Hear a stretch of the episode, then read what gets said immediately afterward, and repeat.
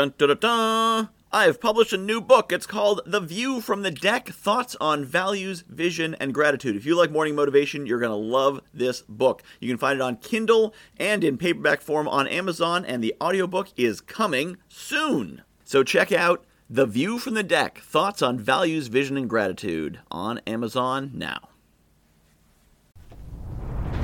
It doesn't get easy, but it does get good. A lot of people try to find the easy path, the path of least resistance, and that path usually is harder. We saw this in 2020. The people who had chosen the easy path suddenly found everything disrupted.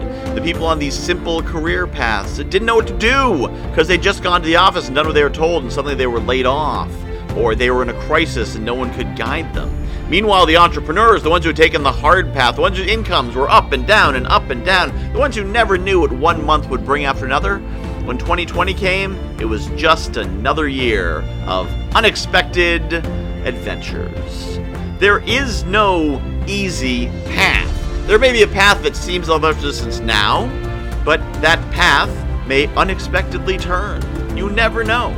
You never know which path truly is the easy one, but you can go for the good path. See, it never gets easy. You never get to a time when you're like, well, I guess I can just coast from here on out. That never happens. Because even if you get to that point, you meet people who retire after 35 years, they can finally retire, they quit their jobs, and they're miserable because they don't know what to do. It didn't get easy, it just got different it's always going to be challenging. Not necessarily hard, but challenging. It never gets easy, but it can get good. You will always have challenges. You will always have obstacles. You can always have difficulties.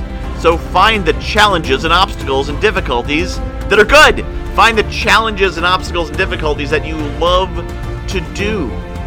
Right? I have a challenge. I need to get myself psyched up and find the time to record an hour of morning motivations every single week. And I love it. It is still a challenge. It is still something I have to do. It's not easy, but it's good. It's fun. Right? My business is running summits. It's not easy. I got to find all the speakers and line it up and follow it up and do all that stuff, but it's good. You can't find easy you can find good. Look for the good, even if it's difficult. I have published a new book called The View from the Deck thoughts on values, vision, and gratitude. If you like morning motivation, you're going to love this book. It's a lot of the same concepts. The basic principle of the book is that I was coaching clients and they were telling me about their dream life, and I was recognizing elements of their dream life in my everyday life. And it made me realize there's things in my life that people are dreaming of. And there's things in my life that the me of a few years ago would absolutely have given his right arm for, and chances are you've got the same.